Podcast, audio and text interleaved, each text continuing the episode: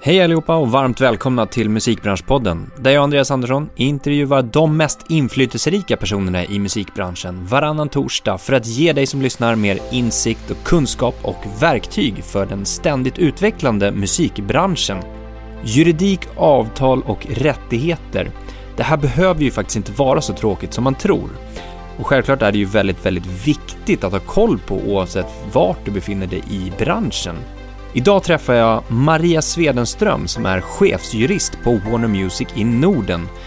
Vi ger oss bland annat in på just de här områdena kring avtal vilka avtal finns det till exempel mellan artister och musikbolag och vad innebär de här? Vi går även igenom ett gäng termer och begrepp som är väldigt bra att känna till. Maria delar också med sig av sin resa från musikälskande volontär på festivalen Peace and Love till juridikstudier, vidare till att bli advokat och nu jobba på Warner Music. Välkomna till ett matnyttigt och inspirerande avsnitt. Maria Svenström, välkommen till podden. Tack. Hur är läget? Bra, det är jättebra. Det är bra, det är fredag. Mm, det är fredag. Ja. Hur har dagen varit hittills? Kul, men lite stressig innan jag kom hit. Mm. En halvtimme efter att jag lovade att jag skulle komma. Ingen fara nej, nej, du var flexibel. Mm, men en bra dag. En bra dag. Ja. Vad har du gjort för någonting? Eh, idag har jag faktiskt hållit på ganska mycket med, varit uppe och tittat på vår, vi håller på att renovera hos oss på Warner mm. Music. Mm. Så jag har varit uppe och haft gäster från ett möbelföretag och tittat på lite olika tygprover och mattprover och sånt där. Kul! Ja, och sen har jag haft möte med bland annat min chef ja. och vår ekonomichef som vi har varje fredag tillsammans. Och sen hoppade jag in i en taxi och åkte hit. Härligt. Det är, att titta på tygprover kanske inte är det första man tänker på. Nej, och det var mycket svårare än vad jag trodde tyvärr. Var det så? Jag kunde inte välja. Men din roll inkluderade den arbetsbeskrivningen, liksom att titta på tygprover? Nej, absolut Nej. inte. Men jag, jag, tycker nog att det är lite kul också, så jag lovade att ställa upp på det. Kul. Ja. Men eh, för de som inte vet, vad gör du för någonting? Eh, jag jobbar på Warner Music, alltså skivbolaget Warner Music, som chefsjurist för vår nordiska, nordiska organisation. Så jag är ansvarig för egentligen all juridik och alla legala frågor i Norden. Och där finns vi representerade i eh, fyra kontor har vi, med de fyra Finland, Danmark, Sverige, Norge. Mm. Härligt. Vi kommer in på lite juridik. Ja. Surprise. Härligt. Mitt favoritämne. är det så att, eh, att du ofta är den som ska ha svaren på alla de här liksom, juridiska frågorna? Till exempel om någon kommer och frågar. Ja. Hur jag. känns det? Är, det? är det jobbigt eller är det kul? Nej, det är inte jobbigt. Jag tycker att det är kul. Så är det något man inte har svar, svar på så tycker jag nog oftast att det är roligt att ta reda på det. Hur gör du då? då? Vad börjar man gräva liksom? Ja, jag kan ju det mesta redan. Nej. ja, uh, Snyggt. Ska jag? Uh, jag... Vart börjar? Det beror nog lite olika. Ibland kan det vara lite knixiga licensieringsfrågor. Alltså jag har mycket väldigt duktiga kollegor runt om i världen. Mm. Jag har kollegor internt. Vi har... Eh, ja, det känns som att man kan fråga de flesta. Uh, vi har ju även systerbolag, publishing, om det är någonting som rör det. Um, man kan vända sig till branschkollegor på advokatbyråer ibland, IFPI bollar man med. Det är lite beroende på vad det gäller, mm. skulle jag säga. Mm. Mm. För det är väl, jag tänker så här, juridiska frågor och lagen går att tolka ibland. Precis, och där är väl kanske Ibland är det väldigt tidskrävande, oftast går det att få ett svar. Um, och jag har jätteduktiga kollegor som kan hjälpa mig att liksom verkligen gräva sig ner i frågor och ibland har vi inte tid och då kanske vi får gå till en advokatbyrå och fråga dem om hjälp.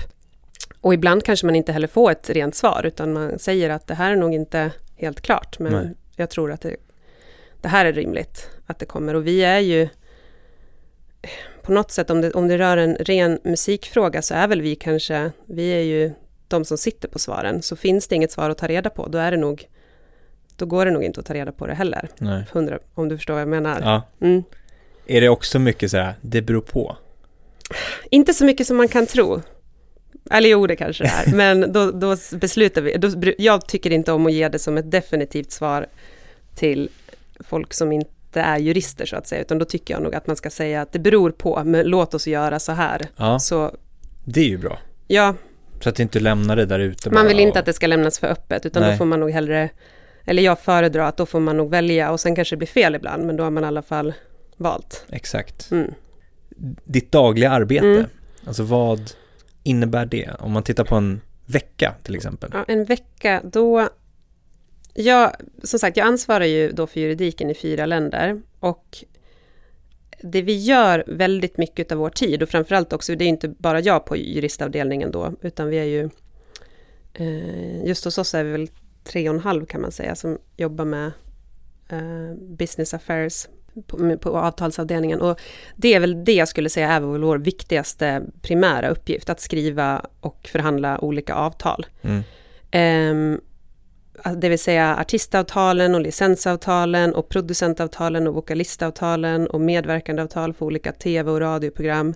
Och se till så att vi och våra artisters rättigheter skyddas. Både när vi liksom signar artister, men sen när vi väl har signat en artist, att se till att vår artist alltid har eh, så bra skydd som möjligt gentemot tredje parter. Och det är väl det absolut viktigaste jag har på mitt jobb att göra. Sen kanske jag, eftersom jag har så duktiga medarbetare som kanske jobbar nästan, nästintill i alla fall, merparten av sin arbetstid med just de avtalet så jobbar jag kanske lite mindre med just de avtalen. Jag kanske, men jag förhandlar och skriver fortfarande väldigt mycket avtal, men det är vår primära arbetsuppgift. Sen så gör jag ju också saker som liksom bolagsjuridik som egentligen vilket bolag som helst handhar oavsett om man jobbar med musik eller inte. Och det är ju alltifrån liksom eh, HR-frågor och anställningsavtal, när vi anställer ny personal eller eh, ja, olika frågor man kan kolla på. Eh, viss del eh, återrapportering till liksom, vår globala organisation, vårt huvudkontor och vad vi gör och vad vi, vad vi jobbar med. Till viss del, jag, vet inte om jag, ska, jag, jag jobbar inte direkt med lobbying, men jag jobbar ju en hel del med frå, alltså bransch, branschförändrande frågor och försöker liksom dels hålla mig ajour men också påverka i den mån jag kan, även om vi har vi är ett globalt bolag så vi har ju an, andra personal som jobbar med det på heltid utanför Sverige, men i den mån man behöver hjälpa till lokalt så att säga. Mm. Men avtalen är väl det som är liksom den business affairs-biten, eller vår avdelning heter ju legal and business affairs, så jag skulle Business affairs är det själva avtalen och det är ju vår absolut viktigaste uppgift och det som tar mest tid. Ja.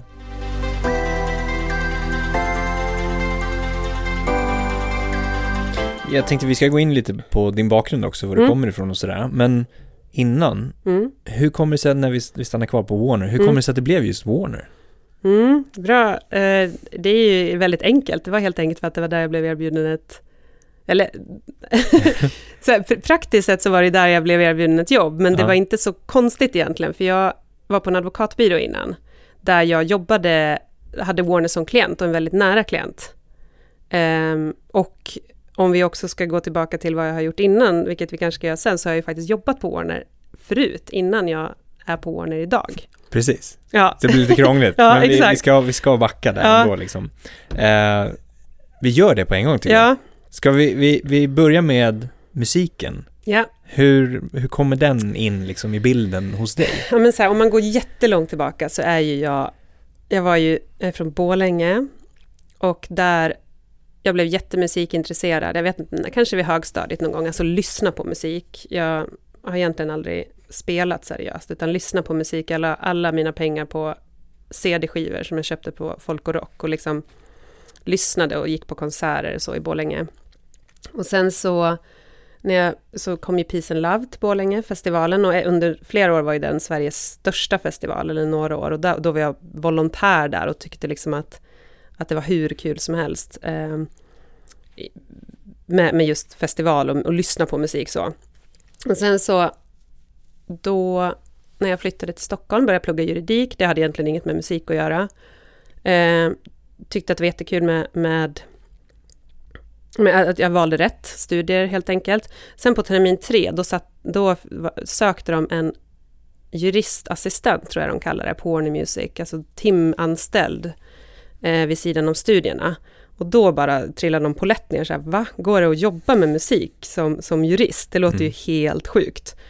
Och då bara slog de, för innan det hade inte jag något inställt mål. Det var egentligen plugget i sig som var målet, att bara orka göra klart det. Hur kommer det sig att det blev juridik från första början då? Alltså, någon halv slump. Jag, jag, visste att jag ville bo i Stockholm, för ja. jag, ville inte, jag tyckte om Stockholm så mycket. Och så sökte jag, jag juridik, för jag tyckte det var intressant, så sökte jag ekonomi i andra hand och jag hade nog också jag tror nästan att jag hade varit lika glad i ekonomi. Alltså det var, ingen, det var lite mer, jag ville plugga något teoretiskt. Mm. För jag fallenhet för teori snarare än liksom det kreativa eller vad man ska säga.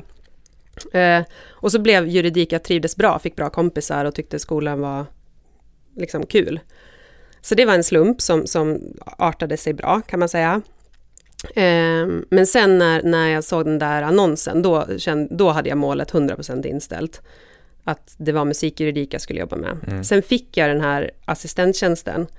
Så då började jag jobba på eh, Warner Music för en, en eh, tjej som var jurist där då, som hennes liksom, timvikarie eller vad man ska säga och hjälpte henne med all administration och, och jag tyckte att det var, igen då, hur kul som helst. Jag, jag såg ju att det var ju hennes jobb. Jag, liksom, det var ju jätteroligt. Det verkade jättekul att få liksom, jobba med det här heltid.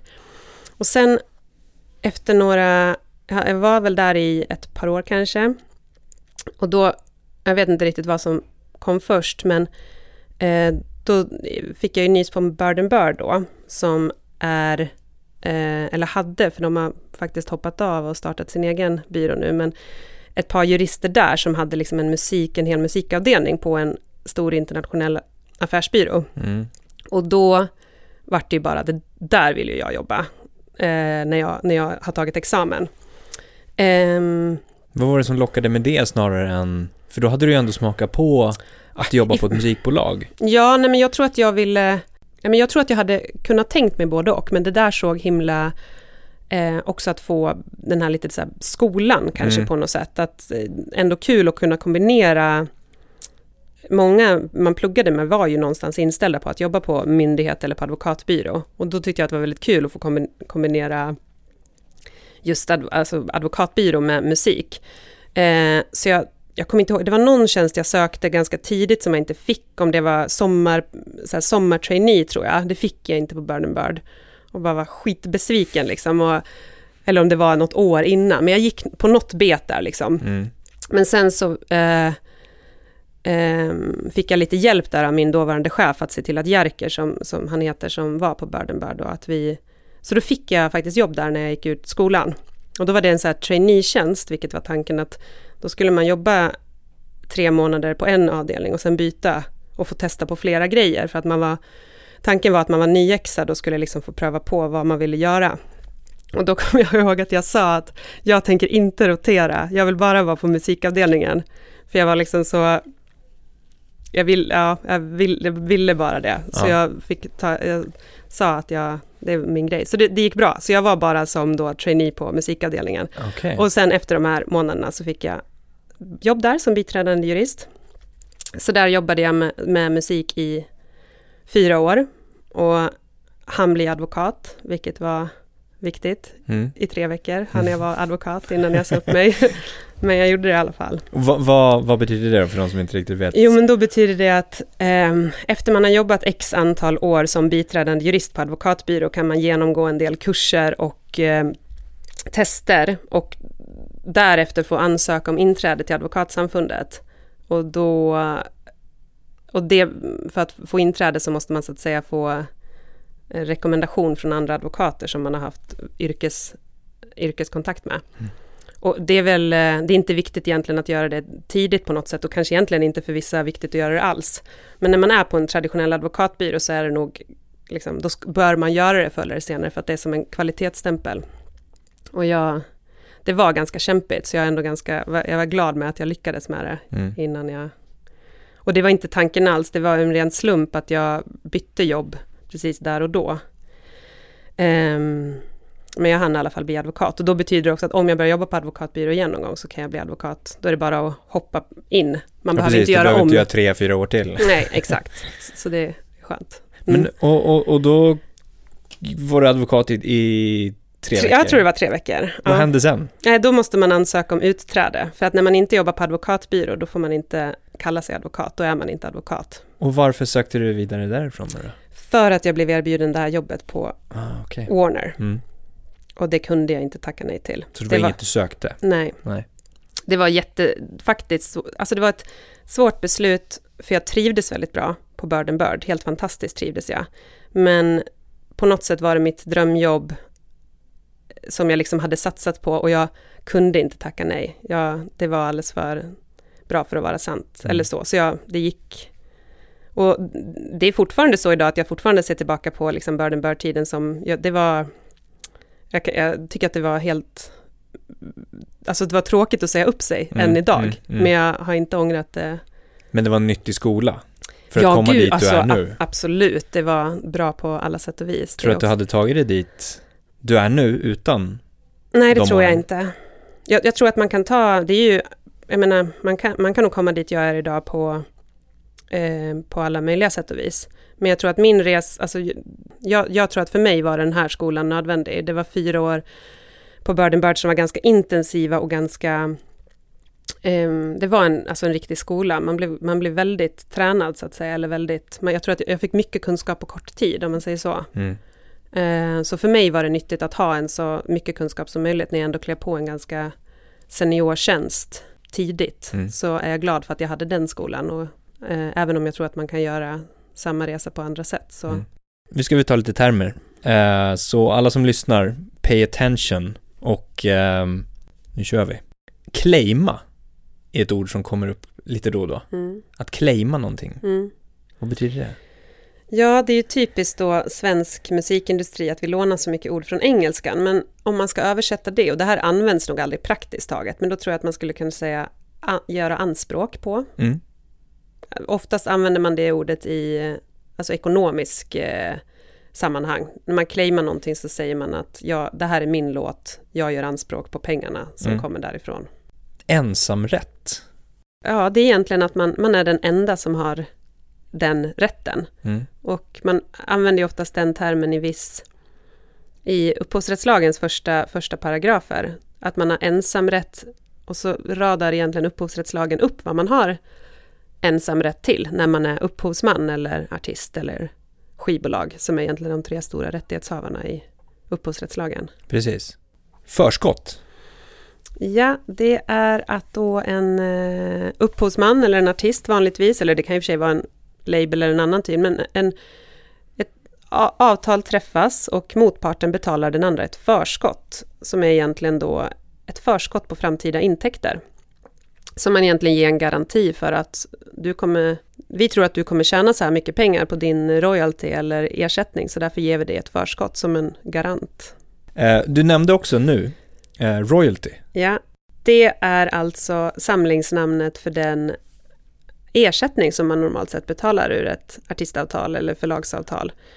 Och royalty är egentligen ett samlingsbegrepp skulle jag säga på, på en ersättning. Mm. Sen kan ju inom begreppet royalty så är det ju väldigt noggrant hur man förhandlar avtalet, vad royaltyn betyder för, för just det avtalet.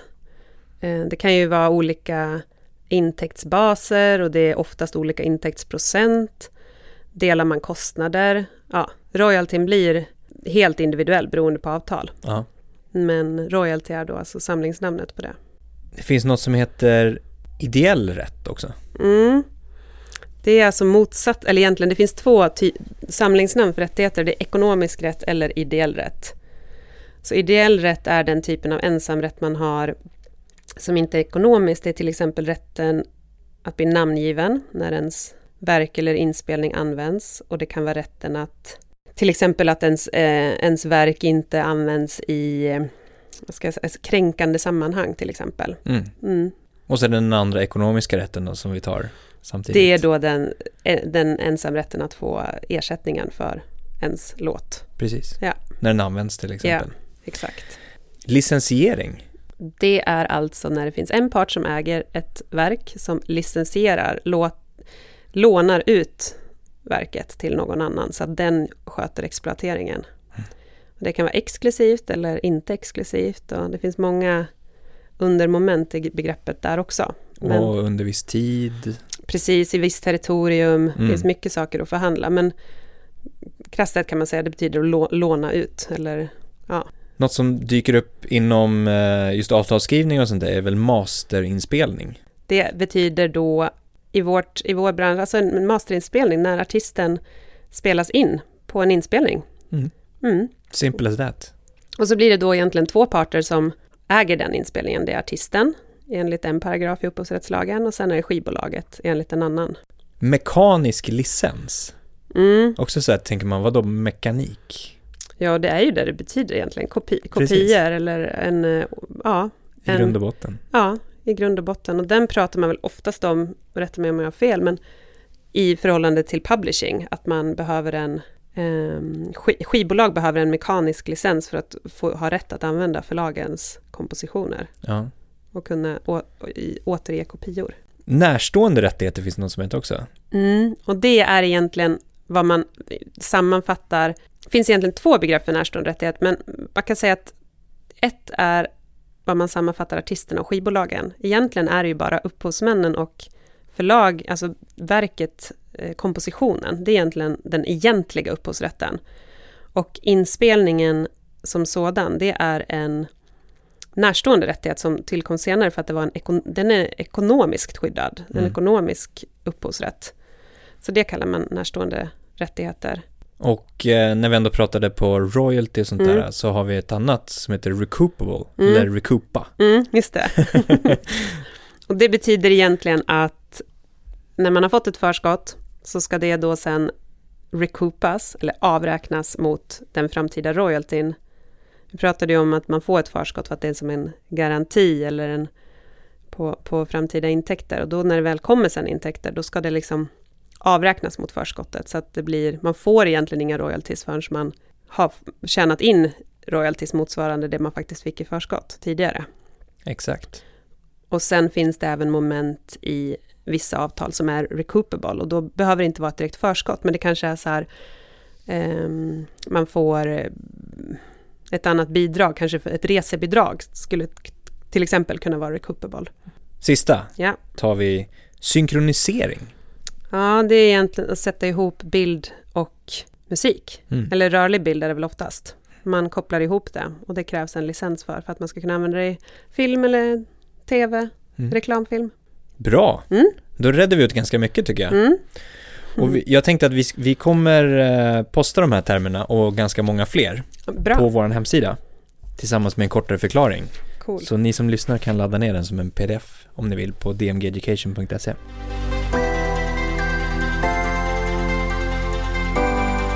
Ska vi köra avtal nu då? Mm. Lite grann. Ja. Rent sådär praktiskt hur det funkar. För dig är det ganska självklart tror jag. Mm. Men om vi börjar med de här olika avtalstyperna. Du Mm. var inne lite grann på dem. Mm. Men vi, vi nämner en och så förklarar vi kort vad den betyder. Mm. Vad är det vanligaste?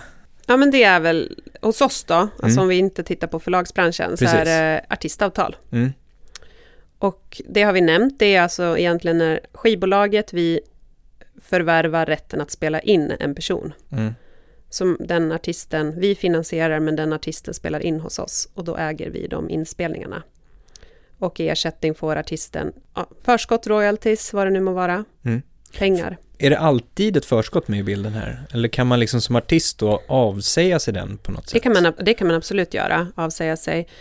Jag skulle väl säga där, där vi befinner oss i så är det oftast Ja. ett förskott. Ja. Men eh, det är, ingen, det är ingen tvång. Nej. Härligt. Och sen har vi, Licensavtal kanske. ja, Då är det alltså en annan än skivbolaget som äger inspelningarna och in, rätten att spela in artisten. Och det kan vara ett större eller mindre skivbolag och det kan i vissa fall vara artisten direkt. mm. när, exemplet du nämnde, att en artist där liksom spelar in sig själv och finansierar sina egna inspelningar. Och då förvärvar vi skivbolaget en exklusiv rätt att sälja och exploatera de inspelningarna i en viss tid, viss territorium etc. etc. Men det är alltså inte vi, eh, Warner i mitt fall, som äger den inspelningen, utan det gör någon annan. Mm. Och den, den någon annan är även den som bekostar inspelningarna, men oftast mot ett förskott igen, så att man får möjlighet, eh, finansiell möjlighet att göra det, att bekosta det. Och skillnaden här mellan Mm. artistavtal och eh, licensavtal är väl lite royalty Ja, alltså tradi också. traditionellt sett, alla avtal går ju, liksom är ju, men traditionellt sett så, det finns ju avtalsfrihet, va? så det finns ju ingen liksom satt regel, men i vår bransch så funkar det så oftast att i ett artistavtal så är det skivbolaget som tar hela den finansiella investeringen. Och då är royaltyn oftast lite lägre, medan i ett licens, licensavtal så är det ju då den andra parten som tar investeringen. Mm. Och då brukar oftast royaltyn bli lite högre, för då har man en högre risk. Sen har vi distributionsavtal kanske? Mm. Det är alltså då en, en, någon, någon som äger inspelningen och som kommer och säger vill ni sälja den här åt mig? Och då, den traditionella distributionsavtalet innehåller egentligen bara den tjänsten, sälj. Sen kan man lägga på kanske radio eller PR eller liksom betala extra för något annat man vill ha ut av skivbolaget. Men Mm. egentligen grundbulten är bara en distribution. Mm. Och då är ju royaltyn då, man kallar det egentligen knappt royalty, man brukar säga att skivbolaget, alltså Warner i det här fallet, tar en distributionsfee. Så att man ger liksom inte ens, man ger ingen royalty, utan egentligen är ju alla intäkter den, den som äger inspelningarna och sen tar vi en fee för våra tjänster. Just det. Så man liksom vänder om bollen där, eller vänder om.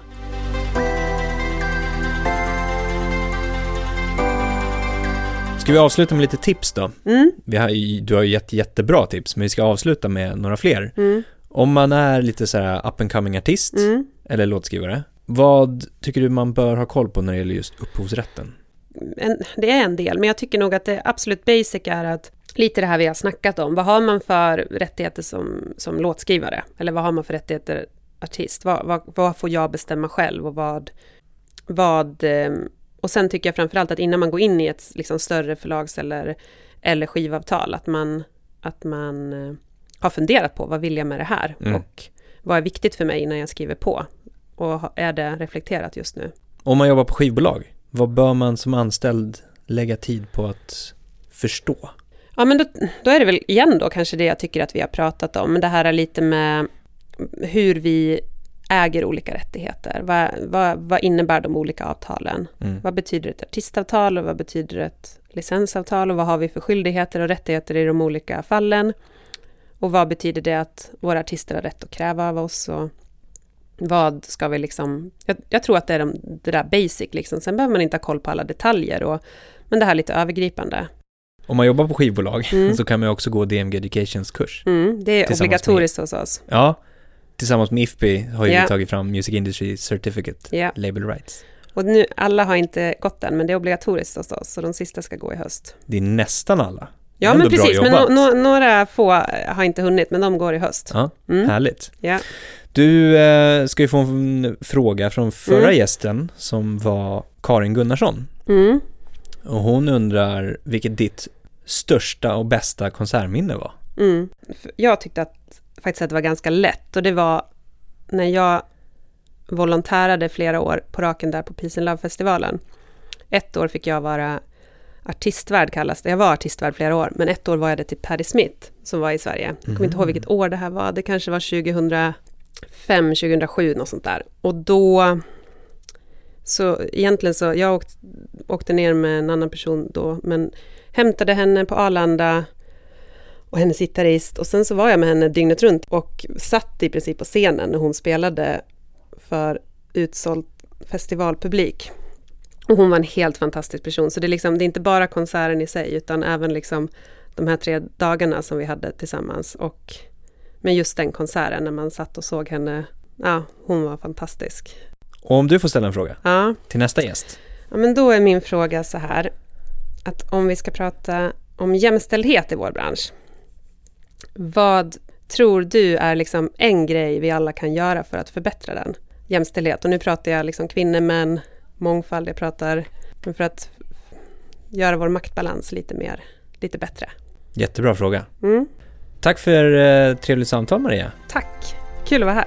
Jättekul att ha dig här, äntligen. Mm, hur? Tack så jättemycket för att du har lyssnat. Det betyder jättemycket för oss verkligen.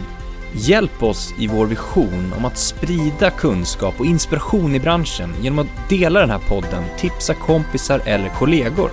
Precis som jag nämnde i dagens avsnitt så finns nu också en ordlista på många begrepp att ladda ner på vår hemsida, dmgeducation.se.